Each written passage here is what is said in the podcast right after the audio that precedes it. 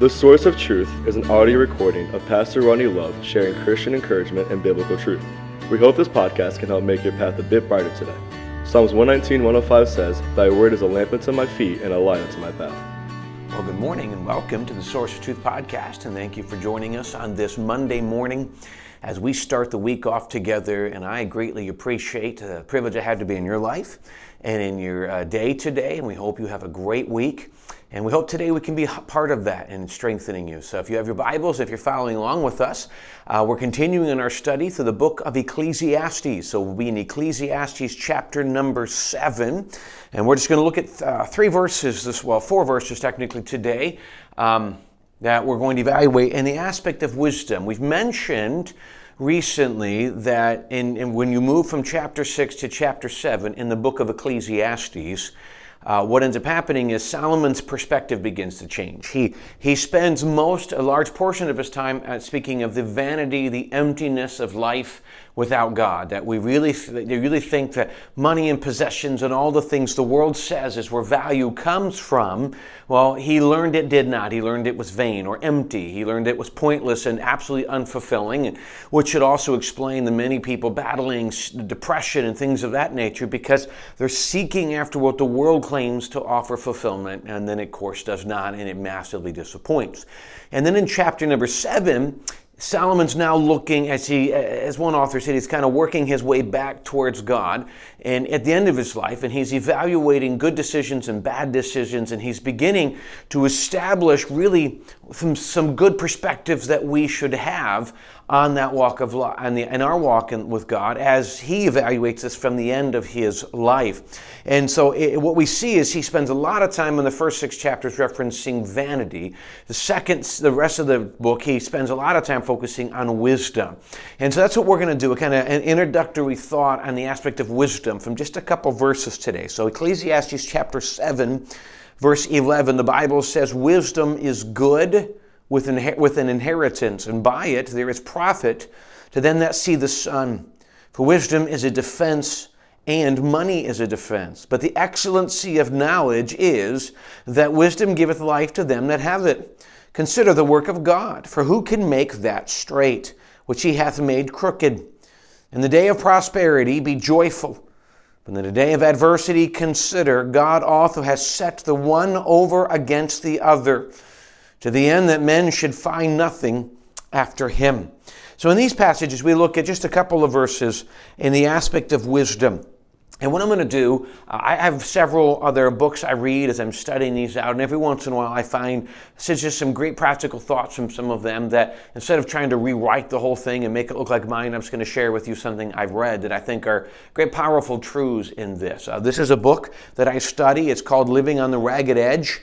Um, and it's done by Charles Swindoll. It's really a devotional study through this, one of the many commentaries I look at when evaluating this. But he's got two great thoughts in these verses in the aspect of wisdom. Now, let me give you an understanding of wisdom. We mentioned this a little bit yesterday, but wisdom is not knowledge. There's a big difference between wisdom and knowledge. You can have somebody who has, in our day and age, a lot of degrees, a lot of training, a lot of what we would call knowledge, worldly knowledge about things, but that doesn't necessarily he means wisdom wisdom is the ability to take what knowledge I have and use it correctly.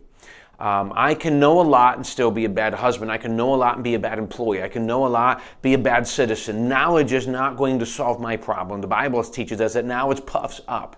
Right, so wisdom is being able to use the knowledge that I've been given rightly. Some people get knowledge and they use it wrong. Some, you know, some people get knowledge and they ignore it. Well, I don't, I don't agree with that. I don't believe it or whatever. And, and we kind of come to the point where the facts have to agree with me and that's truly what we call our postmodern day. So wisdom is really, we talked yesterday about it's better to be rebuked by a wise man. Well, that's absolutely necessary. It is absolutely necessary to realize that we, get, we should gain wisdom from anybody. I, we really can gain wisdom from anybody, from people who are, who are younger than us, who have less experience than us, who we consider less in a position us. We can learn wisdom from anybody. True wisdom will gain knowledge and, and experience from anybody. But he mentions two things. Uh, Brother Swindoll mentions two things in this book that I think are great in the aspect of wisdom that I think are, are great, powerful truths. He says, first of all, wisdom preserves our lives from human pitfalls. Consider this.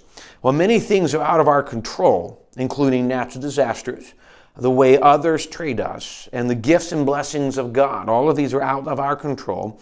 We, uh, while wise living can protect us from one of the worst enemies in our life, and that enemy is ourselves. Uh, that's the key. We have to understand that a lot, a lot, of things are out of our control, but our real biggest enemy is us. And what I mean, what do we mean by that is how sometimes we can wrongly respond to these things. Here's what he said: Are you dealing with problems that were caused by your own foolishness, either because of impatience, pride, or anger? Often these are the very qualities that blind us from resolution. Take a moment to ask God to soften your heart and open your eyes to your own folly because He longs to restore you. I like to think the point our pride or impatience or anger, unwillingness to allow uh, wisdom to become part of our life often is the thing that holds us back. We, we, are, we have justified our actions, we're convinced in our actions, and we think everyone else is wrong or whatever it comes down to.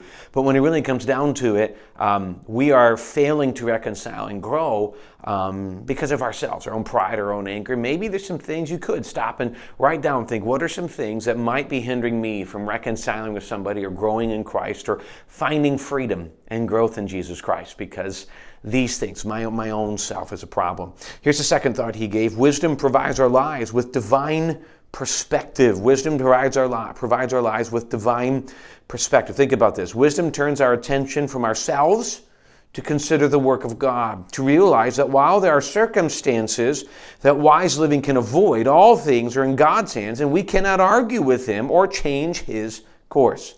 Such an attitude frees us to enjoy the prosperity He gives us and to accept the challenges He uses to mold us to be the people He wants us to be. Let's look at these verses that He's been referencing and we'll give you an idea of what He's talking about. Again, back to verse 11. Wisdom is a good with inheritance. It brings great blessings when you have it. And by it, there is profit to them that see the sun. Who are them that see the sun? Well, anybody. Anybody who's alive that sees the sun realizes that wisdom is good and it comes with its inheritance.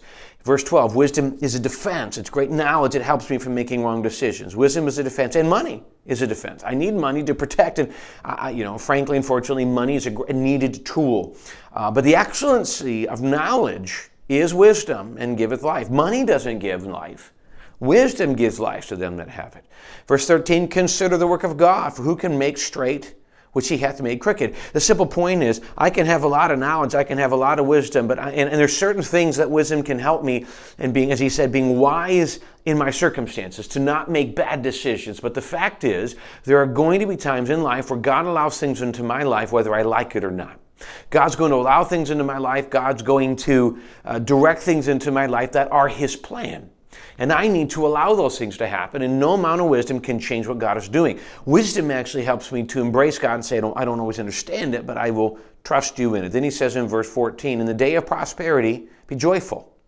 But in the day of adversity, consider God or consider, God hath also set the one over against the other, to the end that man should find nothing. I think it's a great truth, too. Consider God in all of these things. Let me give you two last thoughts before we're done here that I think are, are great in the aspect of just two very practical thoughts about the area of wisdom that we should use. The first thought is this we dare never make a major decision without asking God for wisdom first. He tells us in James, if you lack wisdom, let him ask of God that giveth to all men liberally and upbraideth not. That simply means he will give um, openly and he will never hold back. Upbraideth means he doesn't hold back. So he gives to all men liberally and holdeth back not, and he will give it to you. Now he just says, let him ask in faith, nothing wavering. For he that wavereth, like the wave of the sea driven with the wind of toss, let not that man think he shall receive anything of the Lord. A double minded man is unstable in all his way. First of all, I must have faith in the God who's giving the answer. And then when God gives the answer, then I must follow that. If I'm refusing and say, Lord, this is what you want, I know this, but I don't like that, I'm not putting my faith back in God. And because of that, I don't trust what he's telling me because it doesn't fit what I think, excuse me. So, Go to God for wisdom. Number two, we can't see the whole picture without drawing on wisdom from God. We can't, we can't see everything that's really going on. You know, you've heard the whole phrase, sometimes you can't see the forest because of the trees. You're so close to the trees in front of you, you can't see the full forest. You can't see everything really going on because you're so close. I remember years ago I was given the opportunity, someone gave me, um, uh, my sister, some great tickets to the Phillies game. It was down the uh, third base line, probably six rows off in the basement. It was so close. You could see everything. It was awesome. But I noticed something different. I'm used to sitting way up in the higher levels. But because I was so close to it's almost so level to the ground that many times when certain things would happen in the outfield or center field or, or frankly at second base, I often missed the action because it was it was too close. I couldn't see the full perspective of the field. And one of the things I love when I go to those games is you can see everything going on. Well, that's like life. We can be so close to our own battles, our own problems, what we see, that sometimes we're too close to sit back and see what all the things that God is doing. So wisdom demands that we be careful to draw on God's wisdom we must trust his wisdom, trust what he's doing. I can't see everything, and I know that. So I just trust that God is good and he's got a plan. And in that, then I can trust that God will do what is right and best for me. The key comes down as we finish here is simply this I should strive after wisdom, which we, you can see in the book of Proverbs, and it's simply learning from God. That's where wisdom comes from. The fear of God is the beginning of wisdom. So I go to God, I learn about God, I trust in God, then I start to gain wisdom. Again, very different than knowledge. May we strive in the Word of God and through the teaching of God and learning more about God to gain biblical wisdom that helps us as parents, helps us as Christians, helps us as citizens, helps us as friends, church members, wherever we are, helps us to be what we need to be and do it well because we have the wisdom from God. Thanks again for joining us on this Monday morning and giving me the chance to be part of your day. Greatly appreciate it. Hope it's a help and hope we'll see you again tomorrow. God bless.